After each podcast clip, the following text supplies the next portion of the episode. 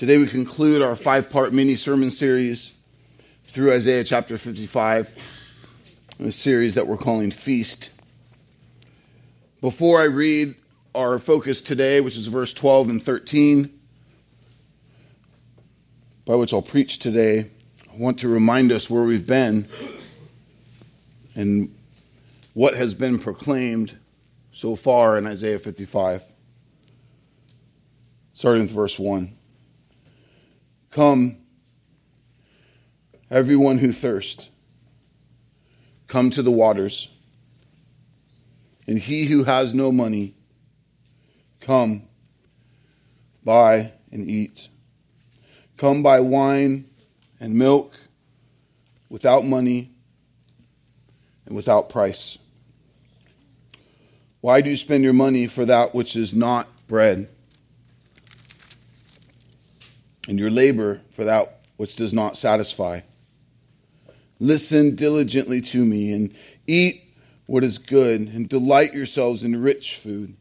Incline your ear and come to me. Hear that your soul may live. And I will make with you an everlasting covenant, my steadfast, sure love for David. Behold, I made him a witness to the peoples, a leader and a commander for the peoples. Behold, you shall call a nation that you do not know.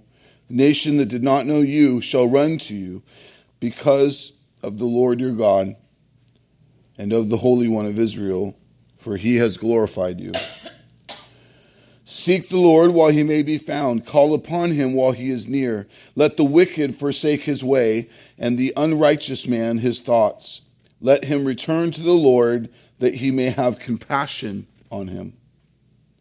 And to our God, for he will abundantly pardon. For my thoughts are not your thoughts, neither are your ways my ways, declares the Lord. For as the heavens are higher than the earth, so are my ways higher than your ways, and my thoughts than your thoughts. For as the rain and the snow come down from heaven, and do not return there, but water the earth, making it bring forth and sprout giving seed to the sower and bread to the eater, so shall my word be that goes out of my mouth. It shall not return to me empty, but it shall accomplish that which I purpose and shall succeed in the thing for which I sent it. In today's passage, verse 12 and 13. For you shall go out in joy and be led forth in peace. The mountains and the hills before you shall break forth into singing, and all the trees of the field shall clap their hands. Instead of the, the thorn shall come up the cypress, instead of the brier shall come up the myrtle, and it shall be make a name for the Lord, an everlasting sign that shall not be cut off. The word of our Lord, Isaiah 55. Look with me first at a feast of eternal joy and peace. For you shall go out in joy. Verse 12 begins. Who is the you? For you shall go out in joy. The you is everyone who thirsts in God, everyone who thirsts that God invites to the waters. It is he who has no money that God invites to come and buy and eat without money. It is the wicked person who forsakes their sinful ways and their unrighteous thoughts. Verse 7, we see that. Verse 3, we, it is those who incline their ear and come to Jesus so their soul may live. It is those whom God has made an everlasting covenant. It is the person who will enjoy the feast of God with God forever. Let me ask you this morning does this describe you? Has God awakened your soul with a thirst that only He can satisfy? Have you clearly seen that you are spiritually and morally broke and therefore desperate for Jesus alone? Have you seen the depth of your sin before the glory and the holiness of God? Have you inclined your ear to the gospel and trusted your life to Jesus? Then it is you whom God has made an everlasting covenant with. It is with you whom today's text applies in verse 12 and 13. As we close the chapter today, there's a few aspects of the eternal feast of God that are good news to those who have truly trusted Jesus with their lives. The first, as we see in the text today, being true joy. Look with me. For you shall go out in joy. As Isaiah writes, there is there has been seasons of deliverance and, and seasons of, of joy for the Israelite people. When they were delivered from Pharaoh, surely was one out of slavery and bondage. Delivered from Babylon, their exile, in the coming season. But ultimately, all these things point to true and lasting joy found in the Messiah, in Christ alone.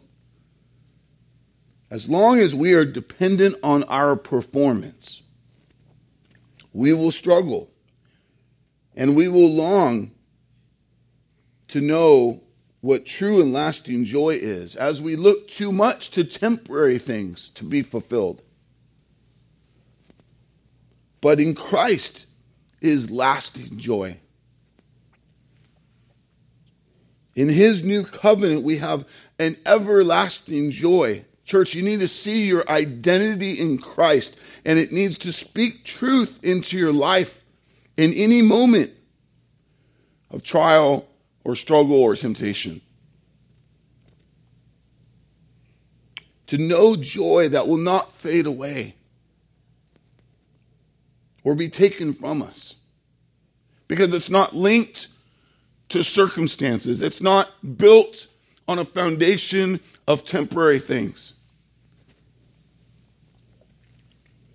Jesus himself was clear to say that for a time, while we are on mission for his name in this place, in this generation, we will experience sorrow. But we must know it is only for a time to give in to that sorrow, to give in to loss or hurt or despair based on temporary things, is to set aside the truth of who we are in Christ. It is to set aside the joy that is built on the foundation of Christ. Jesus said in John 16, 20 through 22, Truly, truly, I say to you, you will weep and lament.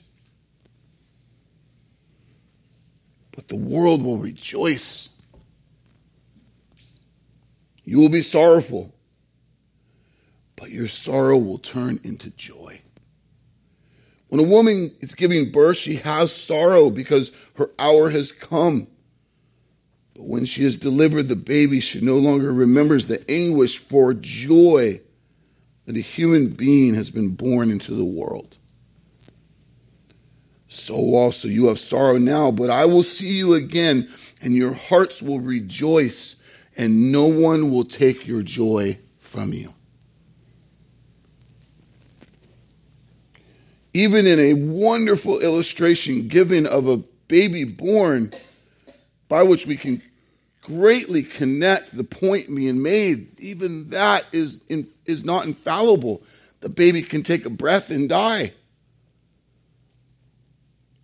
Our hope cannot be in the created things, it must be in the eternal, it must be in Christ alone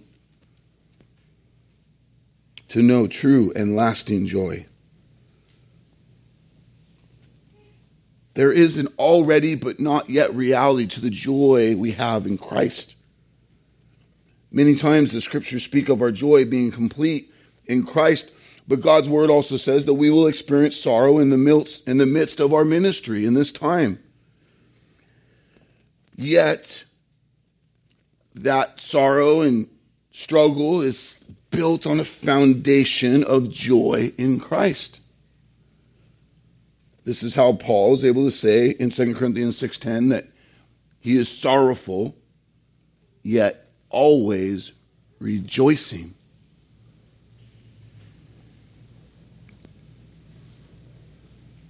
In contrast to the joy we have in Christ, the world's joy is very much based on circumstances. When things are good, we're good. And when things are bad, we're undone.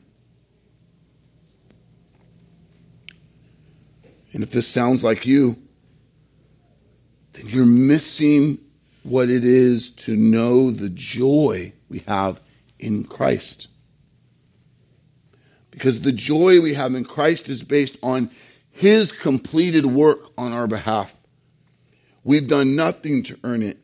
We are His in every way. Our eternal prize is secure in Him. 1 Peter 1 4 and 5, according to His great mercy, He has caused us to be born again to a living hope. A living hope, not a fleeting hope, not a momentary hope, not a coming and going hope a living hope through the resurrection of Jesus Christ from the dead. We've been singing about this morning. Two, an inheritance that is imperishable, undefiled, and unfading, kept in heaven for you, who by God's power is being guarded through faith for salvation ready to be received in the last time.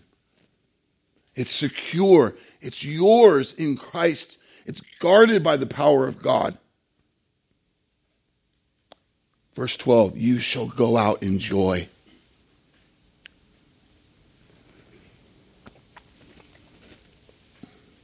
Let these truths change the way you do life. Don't, don't let this just be religion on Sunday morning. Don't, don't turn it in to something so man made. Let the power of God this morning reorient your soul and your, your, your feet onto the rock of the truths of who you are in Christ to break through sin and selfishness and temptation and flesh and the world's agenda and the lies we believe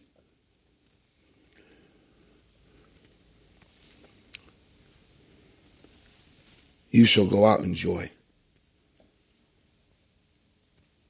But listen to what Peter says next in verse 6 of this passage. In this you rejoice. In this reality that it's secure by the power of God, that He's caused you to be born again, and you have a living hope in Him. All of that. In this you rejoice. Though now for a little while, if necessary, you have been grieved by various trials.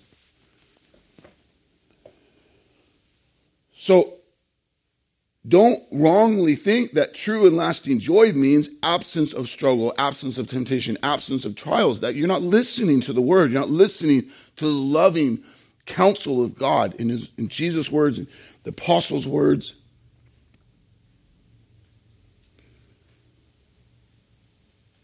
If necessary. Do you catch that? Though now for a little while, if necessary, you have been grieved by various trials. What this means is if God decides it's necessary. Remember, God's will and word goes out of his mouth, as we studied last week, and it will not return empty to him. It shall accomplish that which he purposes it, and shall succeed in the thing by which he sends it. That's verse 11. Our lives are His. His will be done in our lives. So, Christian, don't let it ever become about you. No, God, I don't want that. Take it back, God. Who are you to tell Him who owns you, who bought you? If He wills, if He deems it necessary, you would walk through it in joy depending on Christ, realizing it's likely given to you so that your testimony will be put on display. to bring forth in and through you eternal purposes in this day, to not just let you coast through. God, don't give our church just normal days. Put us to work. Let us be used by you and your holy plan for your eternal purposes. And if you're finding yourself going, ah, I'm just tired, I, I just, I'm, I'm just, you're looking to yourself. Don't look to yourself. Yeah, you by yourself are tired or out of gas.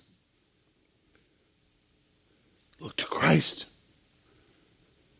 Continue to step in Christ. Continue to be reoriented to the truth of His Word. The great victory of the enemy is to get into your head and get into your worldview with, with the perception of man.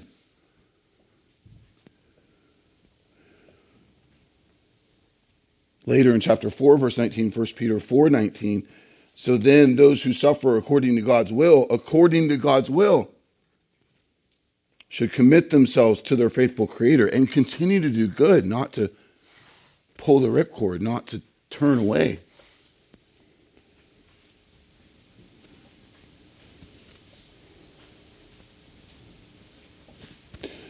Is that hard? Absolutely, it's hard. I tried to share with you last week how hard it's been in our journey of loving a little girl that could not be ours, could could be taken away by the state, that we could not adopt and going, why? Why is the system so broken? Why does it have to be like this? And just continue to realize that, you know what? The, the, the why has not, probably nothing to do with the system or anyone else. It has to do with us. It has to do with God saying, here's an opportunity for your faith to be put on display, for the gospel to shine bright. If He wills, if it's necessary, in His perfect plan. Who am I to say, no, easier, better for me, my plan. That's selfishness. That, that's glory to me. That's, that's forget God's glory, forget God's plan. That, that's make it about me.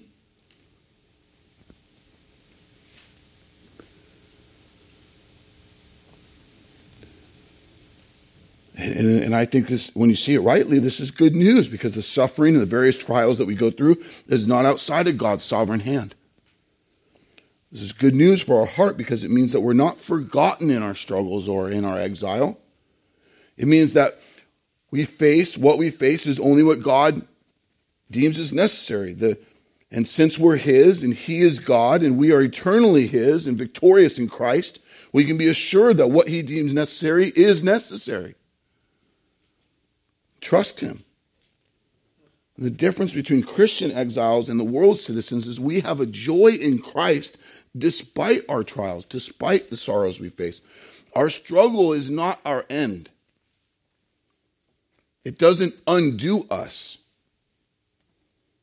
There is a hope we hold on to that rises us through the struggle, through the pain, clinging to Christ. It's a living hope, a joy in the midst of the trials and pain that's based on that living hope, rising to the top, carrying us through the tears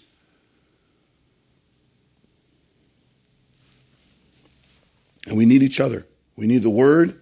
Man, I pray you're in the Word. Don't stop getting in the Word. You need the Word to reorient your soul to these truths because your flesh wants to cling to other things, cling to lies, and call them truths. We need each other. We need to continue to let the body love us and reorient us and press us into these truths.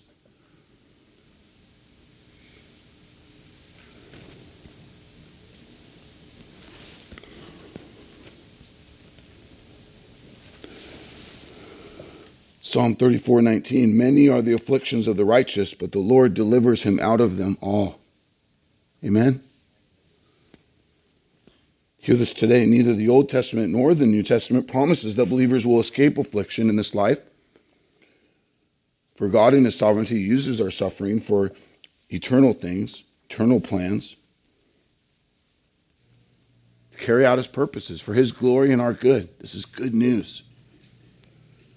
So we will have joy. Verse 12 also says, We will have peace. For you shall go out in joy and be led forth in peace. Oh, how this is good news. Why? Because we are desperate for real and lasting peace. Why? Because our sin causes anxiety upon anxiety. Psalm 38 18. I am full of anxiety because of my sin. Will you get better at saying that, please, when you're anxious? Say it. I'm anxious because of my sin. Connect it to why you're anxious. It's sin. To make war with that. To recenter yourself in who you are in Christ. To get to get a hold of the peace you have in Christ, that that anxiety because of sin would not derail you, not sway you, not move you. Man doesn't have the power not to stress, not to worry in ourselves. Why? Because man is sinful. There will be no peace in your life without the God of peace.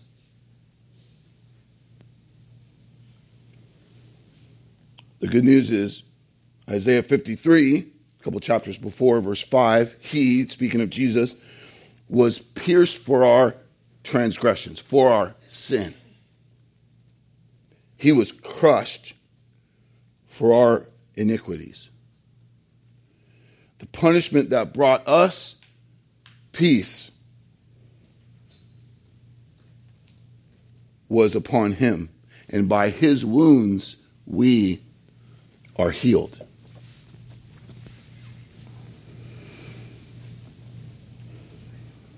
Romans 5:1 Therefore since we have been justified through faith we have peace with God through our Lord Jesus Christ. 1 Peter 5 7 Cast all your anxiety on him, for he cares for you. Psalm 55:22 Cast your burden on the Lord, and he will sustain you.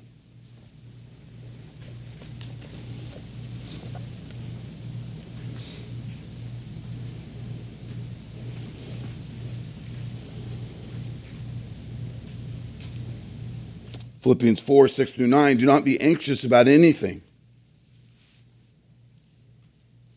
but in everything, by prayer and petition, with thanksgiving, present your request to God. You see that you're anxious about something? This, the word says that's going to happen. What do you do with it? Take it to prayer. And as you take it to prayer, be thankful to God for all that He is and all that He's done in you. Remind yourself of the good news. Let it flood your soul. Tell Him what you need. Be honest with what's on your heart.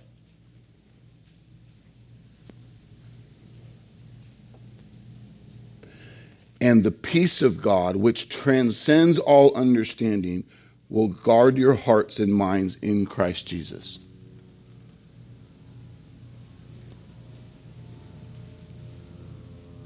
Finally, brothers, whatever is true, whatever is noble, whatever is right, whatever is pure, whatever is lovely, whatever is admirable, if anything is excellent and praiseworthy, think about such things.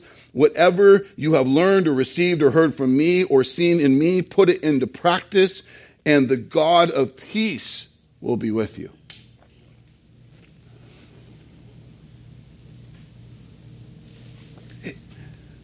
This whole passage is reminding us don't put your focus and your cling onto what is making you anxious. Put your focus and your cling onto God in the midst of that anxiety that's trying to chase you down. Be reoriented to who you are in Him. Let that peace of God, which doesn't add up in logical sense, it's beyond our understanding, is what the text says. But what a great gift. Just gives you that holy peace and just see, church, that's a big part of your testimony. When unbelievers are looking at you left and right, they're going, You're going through X, Y, and Z, and yet you are at peace. Why? The only answer is Jesus. Not me. Not, not my new haircut, not, not a new self help book I read, not, not whatever else we might be excited about. No, Jesus. It's Jesus. It's who I am in Jesus, it's who, what he's doing in me. Verse 7, the peace of God will guard your hearts. Verse 9, the God of peace will be with you. I've said it before, it's a critical understanding that's been huge for my own life. It is one thing for you to seek the peace of God. The peace of God. That peace that God gives. To want that, to long for it. And it's an entirely different thing to seek the God of peace. One you can make an idol of, the other is the only source of real peace if your ultimate aim is just the peace of God, you're, you're trying to use God to get to something else. You first must long for and look to the God of peace to know the peace of God. And how often we flip those two around. You must first seek the God of peace before you can know the peace of God.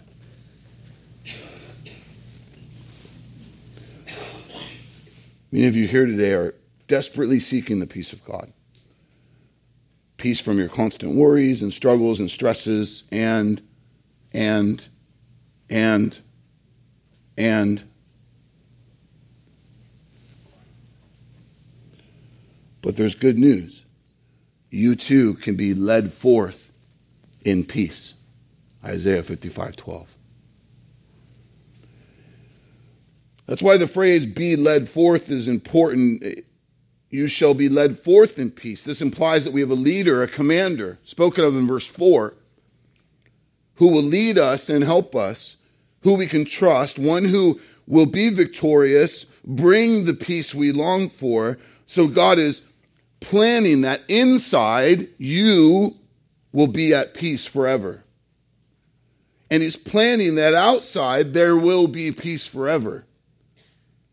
No more terrorism, no more war, no more abortion, no more rape, no more arson, no more fraud, no more slander, or any discord. And we will be led forth in peace. And that leader is named the Prince of Peace, the God of peace, as we've mentioned, Jesus Christ. There are three kinds of people in the room those who deny Jesus is Lord and therefore have no true or lasting peace. Those who believe Jesus is Lord and know the true and lasting peace that only He can bring. And there's a third. Those who believe Jesus is Lord, but at the end of the day, you do not truly trust Him or remain faithful to him, and therefore you do not know his lasting peace because you're still looking for the temporary to define you. And you're trusting your self made remedies to find your way. And I pray as you journey with us, you see the difference between saying, I believe Jesus is Lord, and truly walking in faith, trusting in Him as Lord not saying it and then turning to your own self made way. That is religion. And missing the gospel altogether. The gospel that redefines, that reorients us in every way. I pray this morning that you will truly trust completely in Jesus.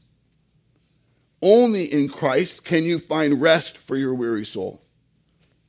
Only in Christ is there forgiveness for your sins and joy that is lasting instead of fleeting. Find a new identity that no longer is based on your record, but based on His in Christ. Look at the third part of verse 12. And the mountains and the hills before you shall break forth into singing. All the trees of the field shall clap their hands.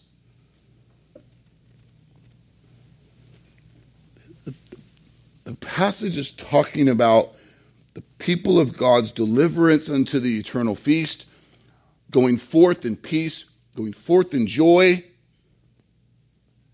And part of verse 12 here is saying all of nature will rejoice at our deliverance, especially the noblest and the grandest parts of nature, the mountains and the hills. Isaiah, our author here, holds high an admiration for the grand part of God's creation in the mountains, continually throughout his writings, mentioning nature birthing, bursting forth in singing and worship of God. We see this in the Psalms as well. A, great and clear place we see it is in Psalm 98, 4 through 9. Make a joyful noise to the Lord, all the earth. Break forth into joyous song and sing praises. Sing praises to the Lord with the lyre and the lyre and with the lyre and the sound of melody, with trumpets and the sound of the horn, make a joyful noise before the King, the Lord. Let the sea roar and all that fills it, the world and those who dwell in it. Let the rivers clap their hands. Let the hills sing for joy together before the Lord. For he comes to judge the earth. He will judge the world with righteousness and the peoples with equity. All of this points to the fact that God will be worshiped in his creation for who he is and for what he has done. Creation will be redeemed as well. Look with me now at verse 13 and let's see how even creation will be redeemed in this eternal feast of the King. They will too will be part of the, the holy and eternal choir of worship to God. Let this be good news to us, church, in a, in a day and an age where the world rages in sin and suffering. When the mountains and the hills, when will the mountains and the hills break forth into singing? Verse 13, instead of the thorn shall come up the cypress, instead of the brier shall come up the myrtle. A context of all of Scripture helps us understand this. How? When Adam sinned in Genesis 3, a curse came on all of creation. Part of that curse was man's labor to be made hard and frustrating by thorns and briars. Look, Genesis 3 17 and 18. Cursed is the ground because of you. In pain you shall eat of it all the days of your life. Thorns and thistles it shall bring forth for you. And you shall eat the plants of the field. In addition to this, and I won't go there for the sake of time, but tell you that Isaiah chapter 5 speaks of God bringing forth judgment on Israel for her lack of faithfulness. And the terms used is briars and thorns were to overgrow an unfruitful vineyard to cover the land of God's people. And really, throughout God's narrative of all of Scripture, briars and thorns represent a general state of wickedness and sin, judgment, curse. Cypress and myrtle represent joyful condition of life. So I think what Isaiah 55 13 is talking about is when the curse will be lifted. It's pointing to the feast. Thorns and briars will be done away with, and in their place will come things of beauty and strength and useful the cypress, the myrtle. The last line of verse 13 shows that this promise has to do with more than just a brief change in agriculture. This change is for an everlasting sign which will not be cut off. We'll get to that in a second. But what has been promised here is a major world change when the curse is lifted and all of creation supports human life instead of making it hard. This is the kingdom of God reestablished in the, in the new earth, the new heavens, the new earth. This is the dawn of the eternal feast that we will enjoy with God forever. A quick side note, note to see how likely God is painting these pictures throughout the narrative in his most holy and sovereign ways. It's an observation, it's not didactic, but is it a coincidence that when Jesus suffered to bear the curse of sin and remove it from his people, he wore a crown of thorns? Was this not a graphic way of saying he's carrying the curse for you? Even the curse of the ground. So that one day you could sit under the cypress, soft green grass, no thorns anymore, to worship the King.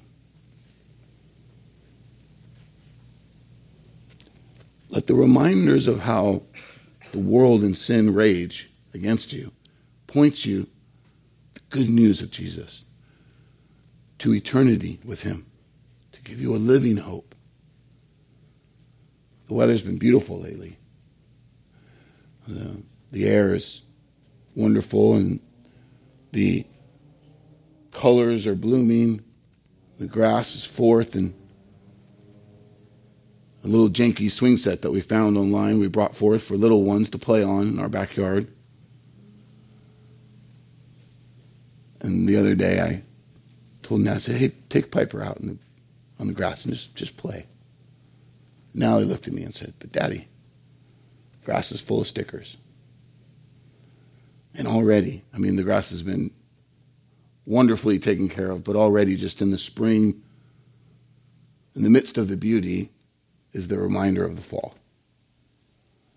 To the point where my girls are dissuaded from playing on the green grass. Instead of being undone by that, let us be reminded of what is to come, who we are in Christ. Let us hope in Jesus alone. The joy and peace we have in Him, the, the reality of no more thorns and thistles, but cypress and myrtle. This is good news, church. There is coming a day when all the pain and bloodshed and hostility and tragedy will be over. Revelation 21 4 describes it like this God will wipe away every tear from their eyes. And death shall be no more, neither shall there be mourning, nor crying, nor pain any more, for the former things have passed away. No more abductions, no more massacres, no more bloodshed, no more earthquakes.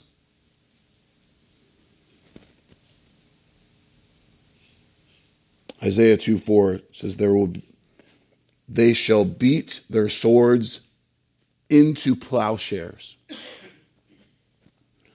and their spears into pruning hooks. Nation shall not lift up sword against nation, neither shall they learn war anymore.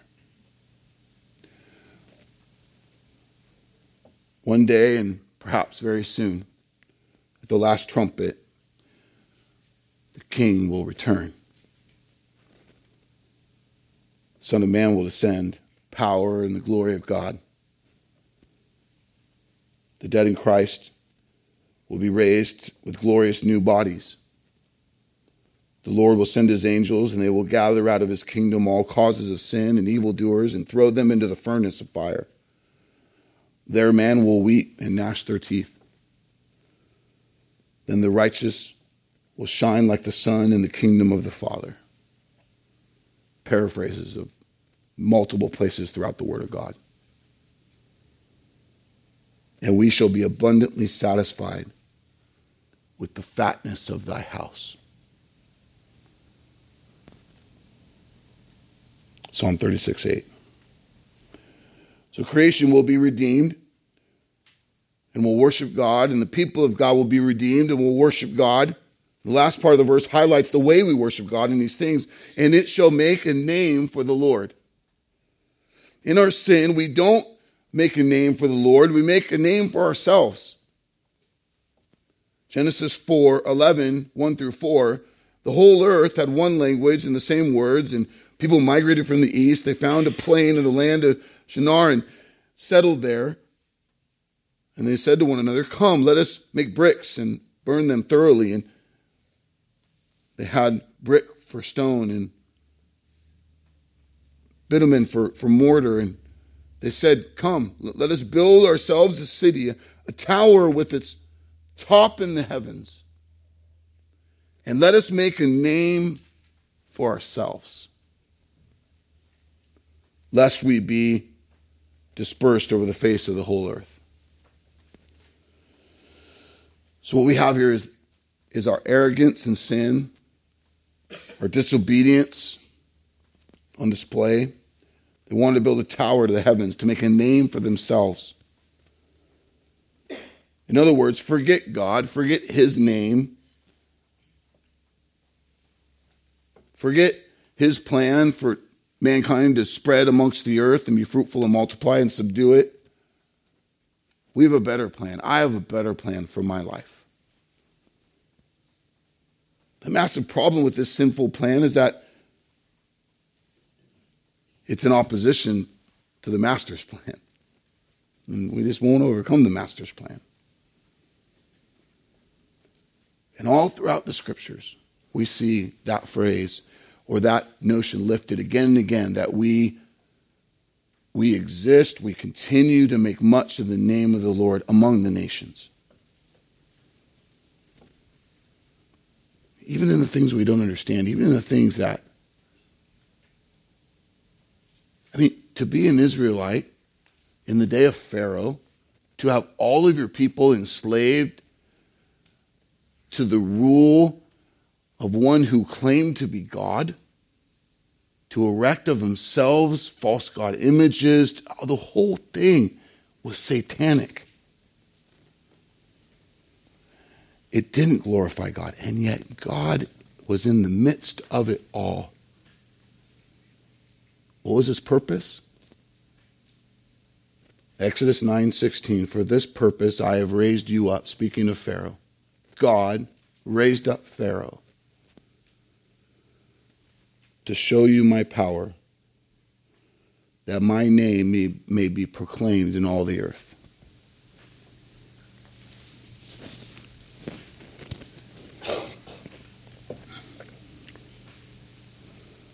I mean, do you realize how much worse it could be for us? We complain of a nation undone. We don't know what it is to be under the tyranny of a leader that kills us at his whim, that drives us in shackles to carry massive rocks to build temples for him, to have our children to. We don't know that kind of enslavement, church we don't know what it is to have our loved ones killed, stolen.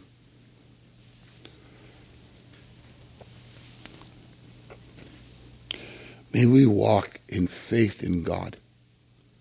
May we not be undone by our realities, by our circumstances. May who God is and how we understand Him of His holy word drive us forth in faith.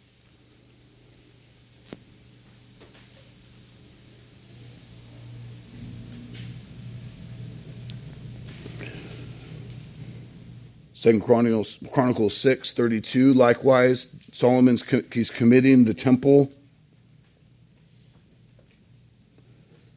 And all of this is so that all the peoples of the earth may know your name and fear you. Malachi 1:11 from the rising of the sun to the setting my name will be great among the nations and every place incense will be offered to my name and a pure offering for my name will be great among the nations says the Lord of hosts God blesses his people. He endures his people. He continues his people. He will preserve the line of Christ unto Jesus, who came to save the saints, set us free. Why? To make much of his name among the nations. But there's a problem. And it's something we people do again and again in our sin. Malachi 1:12 says, "For my name will be great among the nations," says the Lord of hosts, but you profane it.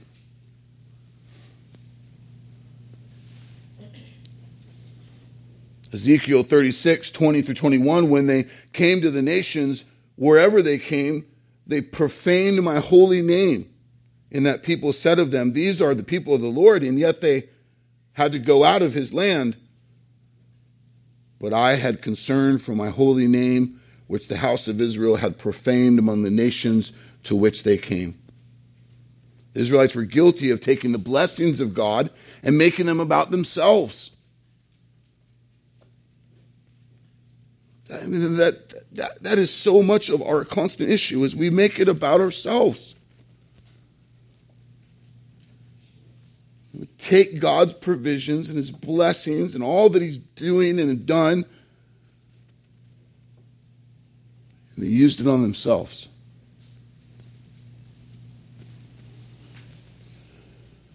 Can I lovingly admonish our church again in the 11th hour before we move into a brand new, state of the art, amazing facility? That it would not be used for ourselves. That we not make it about us. That we not make it about the building. The building's not the prize. God is the prize. It is only a vehicle to proclaim the gospel and make disciples. That's it. As excited as we are about it, I challenge you how much more focused are you in these days about getting time with people who need a solid church or who need Jesus?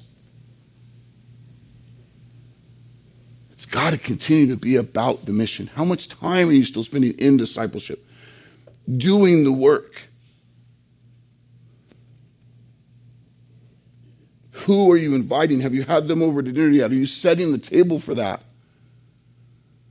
There's, there's three billboards up in town now.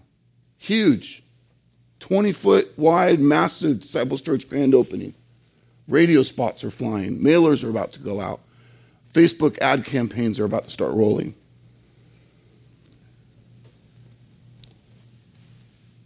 Thousands of dollars spent. You know how much all that likely will produce? This much. You know how much you'll all produce by inviting, praying for, spending time and drawing in? No more seats left to fill the house. It's just statistically the reality. And I just pray, God, don't let us waste this season.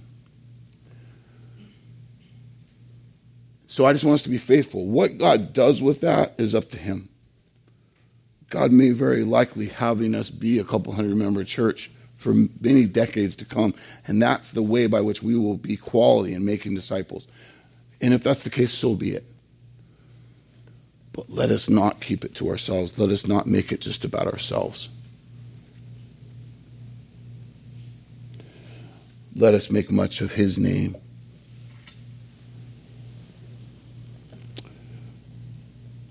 Finally, an everlasting sign that shall not be cut off.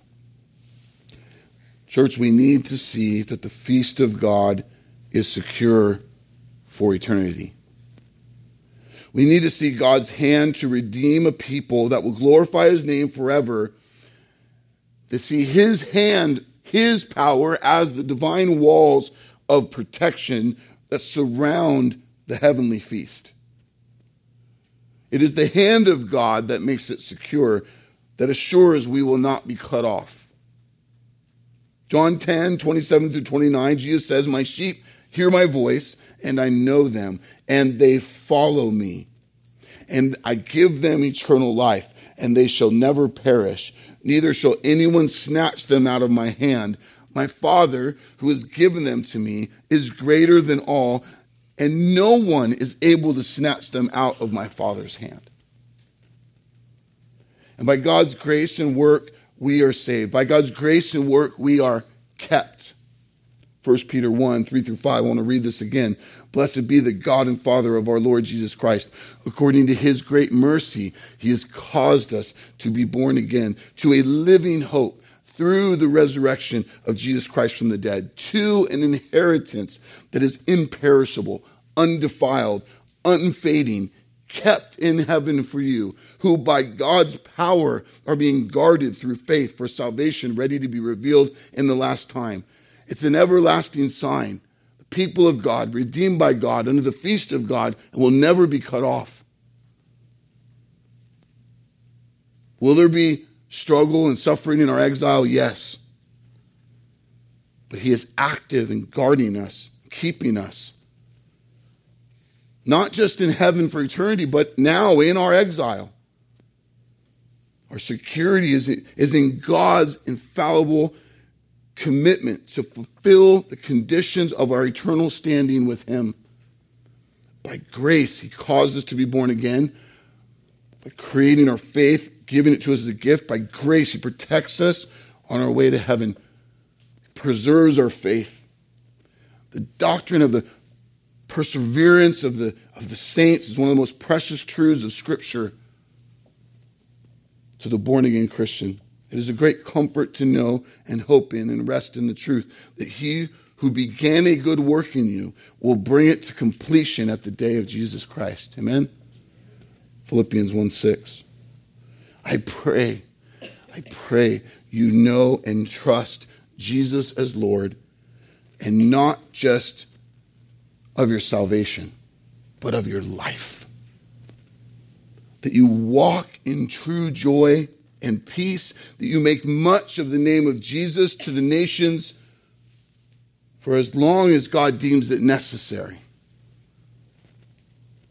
And that we look to the feast with great anticipation, knowing that as we wait, it's secure, it is sure, it is protected and prepared in the perfection and the power of God. Let's pray.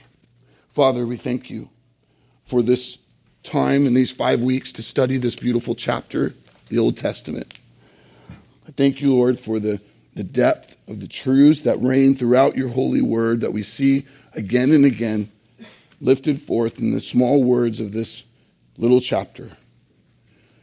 For the work that you're doing, even in your sovereign plan, the appointment that you made for each of us today, the Holy Spirit to do its work, to love us well, to convict us of sin, to reorient our thinking, to bring us under real repentance and faithful action and trust in you, even in the midst of our suffering, even in the midst of our trials, even in the midst of great loss, that we would stay faithful to you. That we be good stewards of what you've entrusted to us for your holy name. And that we look forward with great anticipation to this glorious celebration of God. That all of its components and the beauty of the new creation and the, the choir of creation celebrating you, the, the feast before us is all to point all parts of our minds and our lives and our hearts to God. That you are the prize, you are worthy.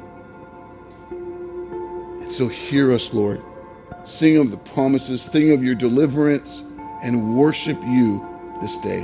In Jesus' name we pray. Amen.